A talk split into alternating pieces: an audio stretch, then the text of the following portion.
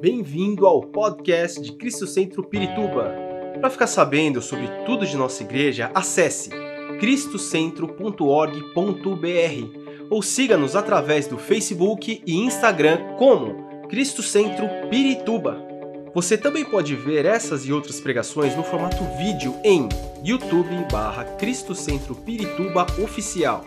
Seja bem-vindo à nossa casa apostólica. Mas vamos seguir com a palavra de Deus. É, eu tenho, às vezes eu me preocupo com tantas coisas que, que a gente, que Deus fala né, conosco. Ontem eu estava no culto é, é, em Cristo Centro Campo Limpo e Deus me, me trouxe um texto de Hebreus capítulo 12, versículo 26. E Deus está dizendo que Ele está, é, que vai chegar um momento e Deus promete que esse momento vai chegar, que é o momento de abalo, onde Ele vai abalar. Onde Deus vai abalar. Hebreus 12, 26. Aquele cuja voz abalou a terra, agora promete uma vez mais: abalarei não apenas a terra, mas também o céu. Então, é, nós estamos vivendo tempos de grandes abalos, sim ou não? Estamos vendo a sociedade sendo abalada, a família sendo abalada e a igreja está sendo abalada.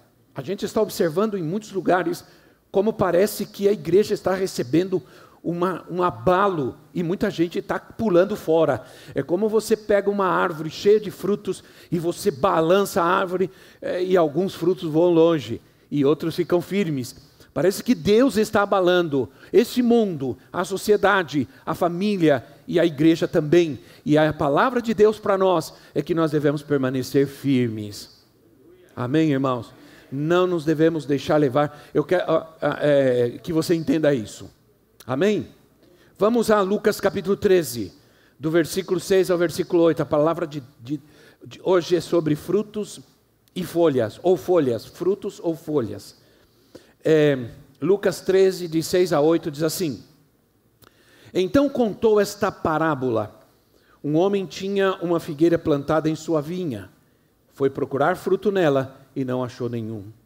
Por isso, disse ao que cuidava da vinha: Já faz três anos que eu venho procurar fruto nesta figueira e não acho. Corte-a. Por que deixá-la inutilizar a terra? Respondeu o homem: Senhor, Deixe-a por mais um ano, e eu cavarei ao redor dela e adubarei. Se der fruto no ano que vem, muito bem. Se não, corte-a. Jesus menciona algumas vezes, Jesus usa a metáfora da figueira algumas vezes, pelo menos três vezes. Duas vezes, Jesus se refere a Israel. Ele está se referindo a Israel. É, é, em uma dessas passagens, ele diz assim: quando a figueira, quando vocês perceberem que a figueira já está florescendo, está chegando o tempo. Essa figueira representa Israel. Quando nós queremos, é, quando nós queremos analisar como estão os tempos, se os tempos estão chegando, os tempos do fim, da volta de Cristo, nós temos que olhar para três situações. Nós temos que olhar para o mundo, nós temos que olhar para a igreja e olhamos para Israel. São três aspectos importantes onde vão se manifestar tudo aquilo que Jesus falou sobre os últimos tempos. Então Jesus disse: quando a figueira estiver florescendo, está, os tempos estão chegando, está perto do fim. Isso é muito importante. Agora, aqui, Jesus está falando, é, ele está ensinando uma verdade ou um princípio, por isso ele está contando uma parábola sobre, e aqui é sobre frutificar mesmo, aqui é sobre dar frutos mesmo. Já vimos dias atrás, é, domingo retrasado, como Deus nos chama para dar frutos, como somos chamados para dar frutos. E vamos dar frutos plantados na casa do Senhor. Falamos sobre estar plantados em um lugar onde Deus nos colocou. Falamos sobre ter raízes profundas, como é importante ter raízes profundas. Né? E também é, falei sobre as estações. É importante estar é, que o fruto, a árvore, para dar fruto, muitas vezes ela precisa passar por todas as estações. Né? Importante isso. É, enfim, Vida cristã produtiva é o nosso tema. Jesus diz que o dono da vinha foi procurar fruto em uma figueira. É interessante porque aqui fala de uma figueira, mas também diz que essa figueira estava numa vinha. Naquele tempo, era muito comum plantar outros tipos de árvores frutíferas juntamente com a uva, uma videira. É, era frutos, falam de resultados, folhas falam de aparência. Vou repetir: frutos falam de resultados, folhas falam de aparência. Deus realmente está buscando frutos. Ah, as folhas, elas deveriam sinalizar a presença do fruto. No entanto, quando ele busca a aparência de que há frutos, embora houvesse aparência, não havia frutos. Isso é algo que aborrece a Deus. Isso é algo que aborrece muito a Deus. Em outra passagem, diz que quando o Senhor procurou numa figueira frutos e não encontrou, encontrou apenas folhas, diz a palavra que ele amaldiçoou a figueira e a figueira secou. Parece muito dramático e muito forte isso, mas na verdade o Senhor está mostrando que uma vida sem frutos o desagrada muito. Quando este homem procura fruto na, na, na figueira e não encontra, imediatamente ele manda cortar. Essa é a reação. Jesus disse: A árvore em mim que não der frutos será cortada e lançada no fogo. Deus espera, porque Ele nos chamou para dar frutos, Ele espera que demos frutos. Ah, então falemos algumas coisas sobre frutos. Frutos são o desenvolvimento da alma, do caráter. Os frutos são para o reino não para a igreja. Eu dou frutos no reino, não na igreja. Na igreja eu sirvo. Na igreja eu trabalho. No reino eu dou frutos. É quando o mundo vê quem eu sou e quem está em mim, quando eu dou frutos. E os frutos devo dá-los ao mundo, aos outros. Amor, alegria, longanimidade, benignidade, bondade, fidelidade, mansidão, domínio próprio, santidade, obediência, são frutos que antes de dá-los na igreja, eu tenho que dá-los ao mundo. O dono da vinha chegou em seu jardim, um jardim imenso, provavelmente uma, uma grande vinha, onde todas, aparentemente, todas as outras árvores estavam dando frutos, menos aquela.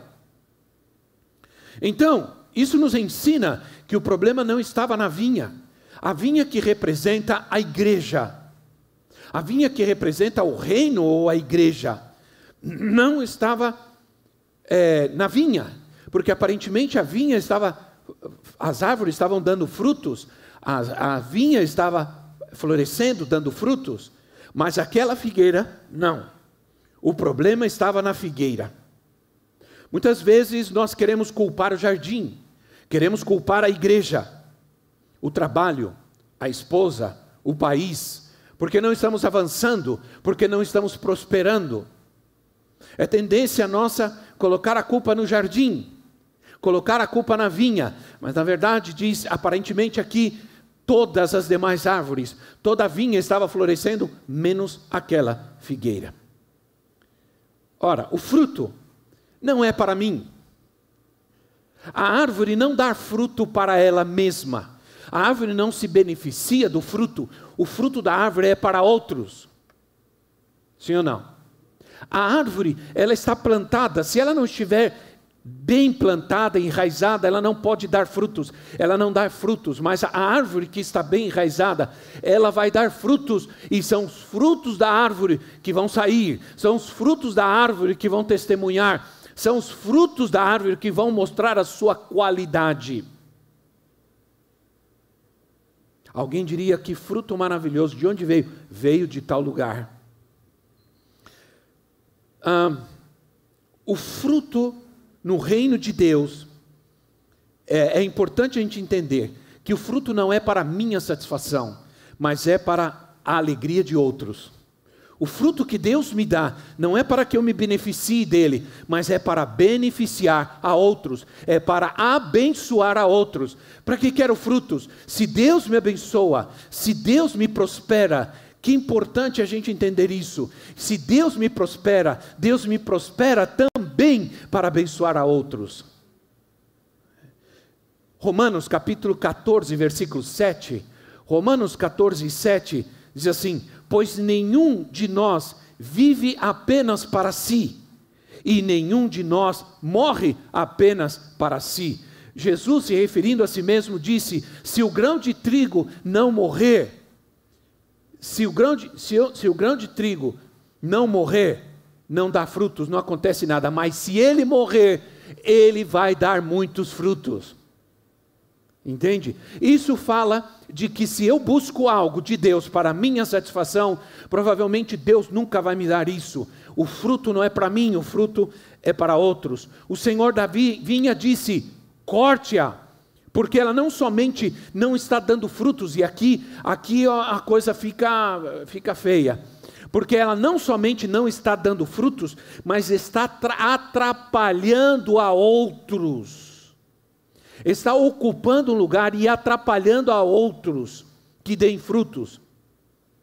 É interessante como as pessoas nunca querem cair sozinhas, elas nunca querem ir sair sozinhas ou cair sozinhas, elas sempre querem levar outros consigo. Elas sempre querem contaminar a outros com a sua seiva, com o seu pecado, com o seu erro.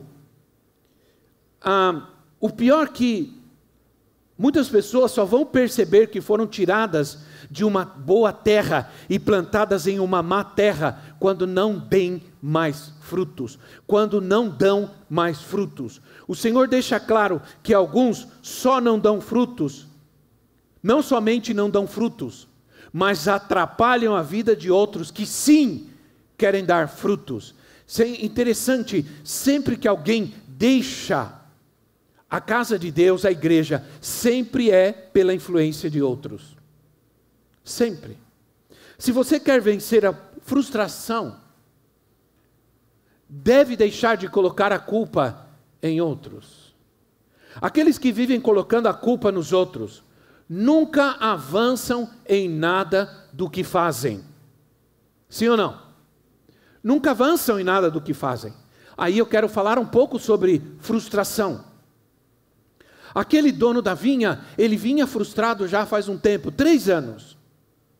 O tempo aqui é relativo, é, é, mas era um tempo, eram três anos em que ele estava constantemente buscando fruto e não encontrando nunca. Três anos que venho aqui e não vejo fruto nessa figueira. A frustração tem a ver com frutos. Ou melhor, a frustração tem a ver com a falta de frutos a falta de resultados em Cristo, em Deus. Se você está frustrado, isso é bom. Se você está frustrado, isso é bom. Por quê? Porque quer dizer que você sabe que você tem potencial e que você pode dar mais, que você pode produzir, mas não o está fazendo. É isso que gera frustração.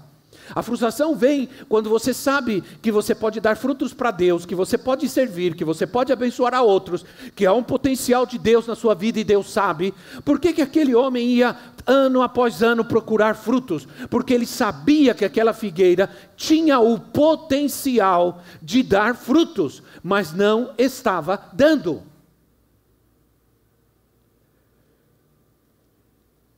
Eu quero te dizer uma coisa. Não coloque um ponto onde Deus colocou uma vírgula na sua vida. Vou repetir: não coloque um ponto onde Deus colocou uma vírgula. Alguns de nós colocamos um ponto em nossa vida, acabou. Deus não pode fazer mais nada, não consigo fazer mais nada, não posso, não acontece, mas Deus não colocou um ponto, Deus colocou uma vírgula. Vai continuar. Ele vai continuar sua obra. Ele está querendo valorizar e fazer crescer esse potencial que está em você, que é dele na sua vida. Deus não terminou a obra dele contigo ainda. Há coisas que Deus quer fazer e vai fazer na sua vida. Muitos estão frustrados. Há muita frustração. A pandemia trouxe muitas frustrações. Adiou sonhos, atrapalhou projetos. Há igrejas que pastores reclamam comigo que muita gente não voltou e provavelmente não vai voltar, porque eram gente sem frutos e estavam na igreja por costume, por hábito, eram mecanismos religiosos e que perceberam que podiam, entre aspas, buscar a Deus virtualmente. Mas Deus está dizendo: vou retomar a minha obra na sua vida. Olha o que Deus está dizendo: vou retomar a minha obra na sua vida. E para nós, Deus está dizendo: vou fazer de novo. O que as pessoas não entendem é que é um processo. Quando, por exemplo, o Espírito Santo colocou no meu coração fazer um culto de quinta-feira, ele me disse: fica firme, porque isso vai ser um processo.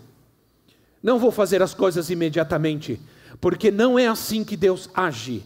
Porque quando somos árvores plantadas junto ao ribeiro de águas, cujas folhas não caem e dão a, a, a fruto na estação própria, isso fala de um processo: crescer, crescer, dar flores, dar frutos, é um processo de Deus que não acontece da noite por dia, para o dia. As pessoas muitas vezes não querem viver os processos de Deus. Você tem que insistir, insistir, permanecer, porque só aquele que permanecer até o fim receberá a salvação, a libertação na sua vida. Não coloque um ponto onde Deus só colocou uma vírgula. Quem fracassa ainda pode chegar ao êxito. Muita gente, e já vi muita gente sair do fracasso para o êxito, mas não vi ninguém sair das desculpas para o êxito. As pessoas que dão desculpas sempre estão estancadas, sempre culpando a outros, culpando o dono do jardim, o jardim, a igreja, pelos seus fracassos ou porque as coisas não caminham na sua vida. Ora, aí eu quero falar sobre uma nova oportunidade. Versículo 8: aquele homem que cuida da vinha, e já vou dizer para você quem ele representa. Ele estava dizendo, versículo 8 ele diz assim: Respondeu o homem: Deixe por mais um ano, e eu cavarei ao redor dela e adubarei. Isso fala de oportunidade, uma nova oportunidade. Deus é um Deus de oportunidades. E a muitos de nós, Deus nos deu uma outra oportunidade, porque nós estamos aqui. A gente que não está mais aqui, tem gente que já foi embora, mas a, você está aqui, alguns que estão aqui saíram do hospital, ficaram doentes, mal, Quase perdemos você, mas você está aqui por quê? Porque Deus está dizendo: estou te dando uma outra oportunidade. Deus é um Deus de oportunidade. Ele requer que, como cristãos, cumpramos nossa missão. Ele espera que cumpramos nossa missão de dar frutos. O Senhor que cuida da vinha, ele disse: dá-me uma oportunidade porque Deus vê o potencial em você.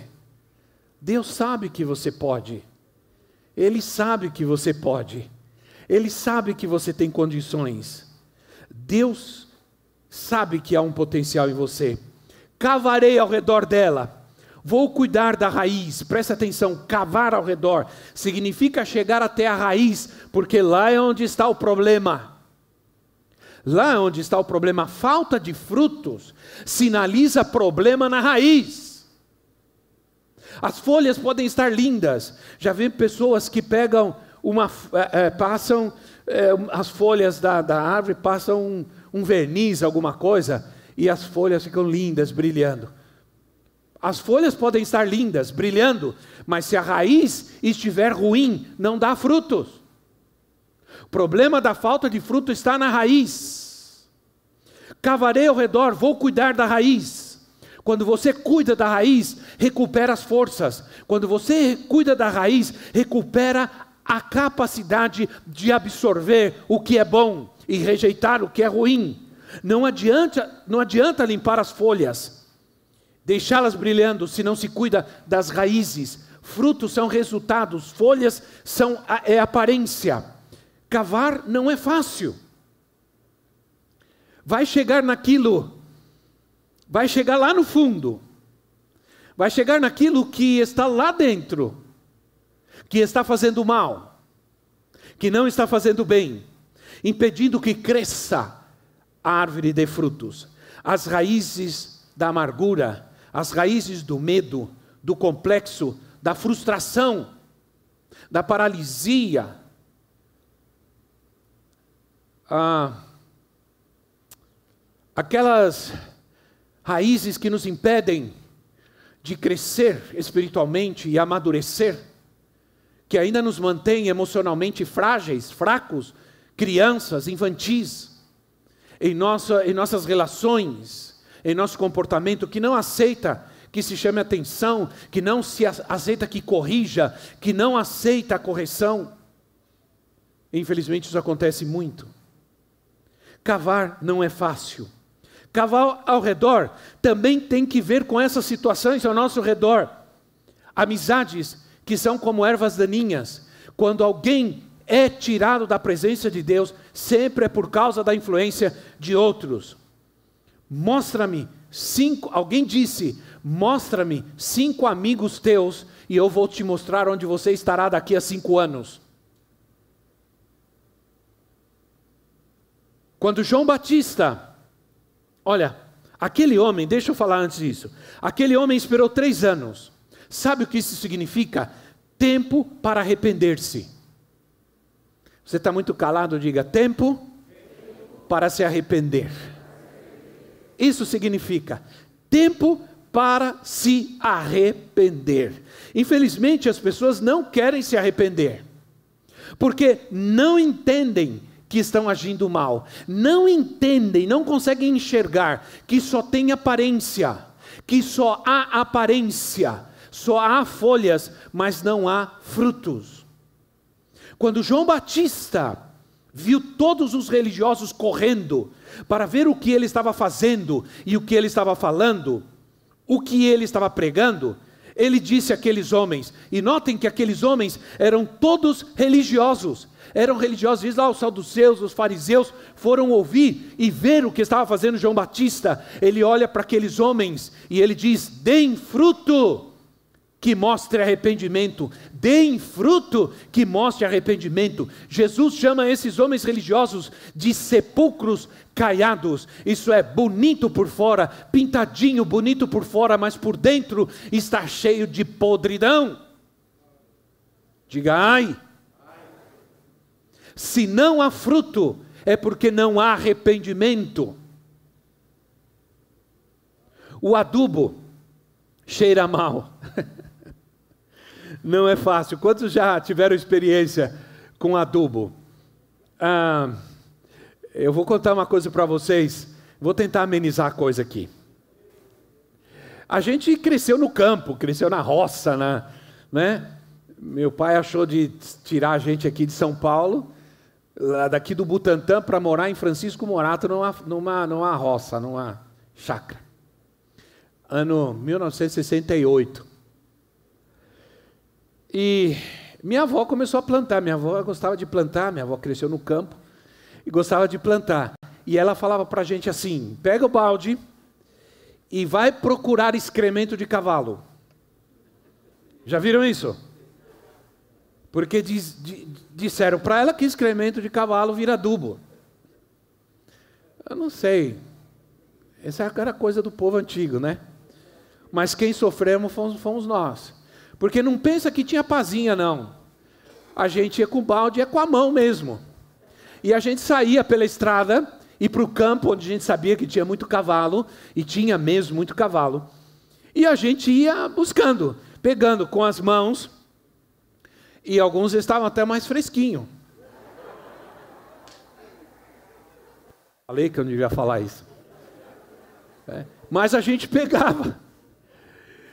Como Deus nos livrava naquela época, meu Pai do céu. Deus nos livrava demais. A gente pegava aquilo lá, punha um balde, dois, e levava. Aí ela colocava na horta das verduras e tudo. E era adubo. Era adubo. O adubo cheira mal. Sim ou não? Não existe adubo que cheira bem. Adubo cheira mal. Não é fácil. Adubo é um tratamento. Aquele homem, que é o Espírito Santo, disse: Deixa comigo, eu vou cuidar, para que ela dê frutos. Vou cavar, vou adubar. Isso dói, isso não é fácil. Não existe cura para uma ferida sem dor. Quando a Janet era criança, machucava, fazia uma ferida, chegava em casa, a mãe pega o mertiolate. Aí era só grito porque doía aquele negócio. Ardia demais aquela coisa. Tanto é que o mundo, irmãos, o mundo não quer, as pessoas não querem sofrer, as pessoas não querem ter dor, as pessoas querem fugir da dor, da dor da confrontação, da dor do tratamento, elas não querem. Mas o metiolate doía, hoje o metiolate não dói nada. Sim ou não? Tiraram a dor do negócio. Tiraram. E aquela dor era boa, porque aquela dor refrescava. É, aquela dor resolvia. Porque quando você, entenda uma coisa, e aqui está minha, minha, minha nora que é dentista. Uma vez eu passei a noite com dor, dor, dor, dor, dor, dor, dor. Faz muito tempo isso, muita dor. No, na, na, na manhã procurei um dentista, é, que até era um irmão da igreja. Fui lá e ele começou a tratar meu dente e não colocou anestesia nem nada. E aí eu perguntei, mas o senhor não vai colocar anestesia? Ele falou, não, o seu limiar de dor já superou. Eu vou tratar e você não vai sentir dor nenhuma. Porque você não pode sentir mais dor do que você já sentiu. Isso quer dizer que muitas vezes a dor não é ruim. A dor ela é, ela é importante para tratar, para curar.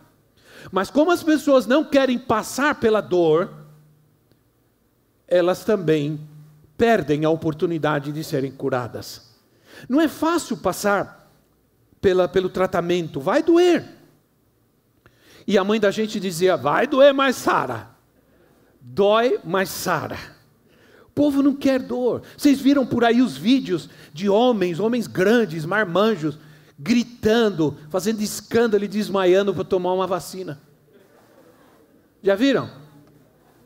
Chorando, gritando desmaiando, três, quatro segurando. Porque ninguém quer sentir dor. As pessoas querem fugir da dor e não sabem que muitas vezes a dor é necessária para tratar as nossas feridas. Olha, a dor pode produzir fortaleza. A dor pode melhorar nossa fé, mas as pessoas fogem dos tempos de dor. Ninguém quer o inverno, todo mundo quer o verão. Ah, vou para lá, lá está verão, aqui está inverno, mas o verão vai, o inverno vai chegar lá também.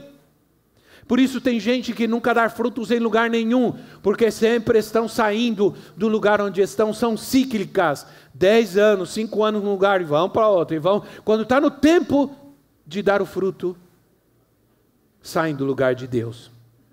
Dá uma nova oportunidade à sua família, Deus está dizendo. Dá uma nova oportunidade ao seu esposo, à sua esposa. O mundo diz: corta, joga fora, mas o Espírito Santo está dizendo: vou trabalhar, vou mudar, vou transformar, vou adubar, vou limpar, vou curar. Aleluia. Para antes de ontem não conseguia nem falar para quem está gritando aqui, né, irmão? Deus nos criou com um potencial maravilhoso.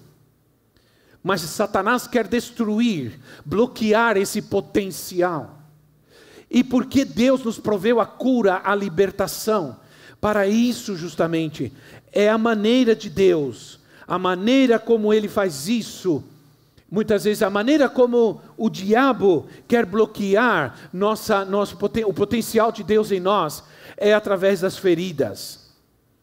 desde pequenos, somos atacados para produzir feridas em nossa alma. Quando somos feridos, é, paramos de crescer, paramos de amadurecer e vamos ter muitas dificuldades de dar frutos, ou muitas vezes frutos bem, bem mirradinhos. As feridas nos prendem ao passado, as feridas nos prendem às coisas ruins, as feridas condicionam nossa forma de pensar, de buscar, de crer, de ter fé. As feridas afetam nossa percepção da realidade. Sempre estamos vendo as coisas diferentes, pequenas, ruins ou grandes demais para nós, impossíveis de serem vencidas, conquistadas. O que o Senhor está dizendo para nós é que o Espírito Santo vai cavar, vai adubar as nossas raízes, vai tirar do nosso redor tudo que prejudica o nosso crescimento. Não podemos ver alguém fazendo algo que não é bom para ele mesmo e não falar nada. Nós não podemos fazer isso, nós não podemos nos calar, nós temos que ter a percepção, a experiência, a madurez de ver algo como líderes, como pastores e profetas, ver alguém fazendo alguma coisa que não é bom para ela e não dizer e não falar. Mas muitos não querem, muitos não aceitam, muitos vão embora. Quando a gente diz corrija a sua vida, conserta o que está errado, você não está agindo bem, você se desviou, as pessoas não gostam e não aceitam. Isso mostra que é uma ferida, isso mostra que falta maturidade. Deus está trabalhando, o Espírito Santo está trabalhando. Eu creio, irmãos. Não tem como não falar da amargura. O autor de Hebreus, capítulo 12, Hebreus 12, 15 diz assim: Cuide que ninguém se exclua da graça de Deus, que nenhuma raiz de amargura brote.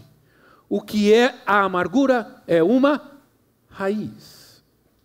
É uma raiz que cresce e ninguém vê. Mas quando ela vai dar frutos, os seus frutos se é que dá frutos, contamina a outros. Que nenhuma raiz de amargura brote e cause perturbação, contaminando a muitos. Esse texto fala sobre amargura e diz que a amargura é uma raiz que pode brotar, é uma raiz que brota. A pergunta inicial é: onde brota a raiz de amargura? Ela brota nos relacionamentos.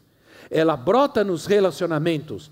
Relacionamentos em casa, casamento, casais, família, igreja, enfim, todo relacionamento.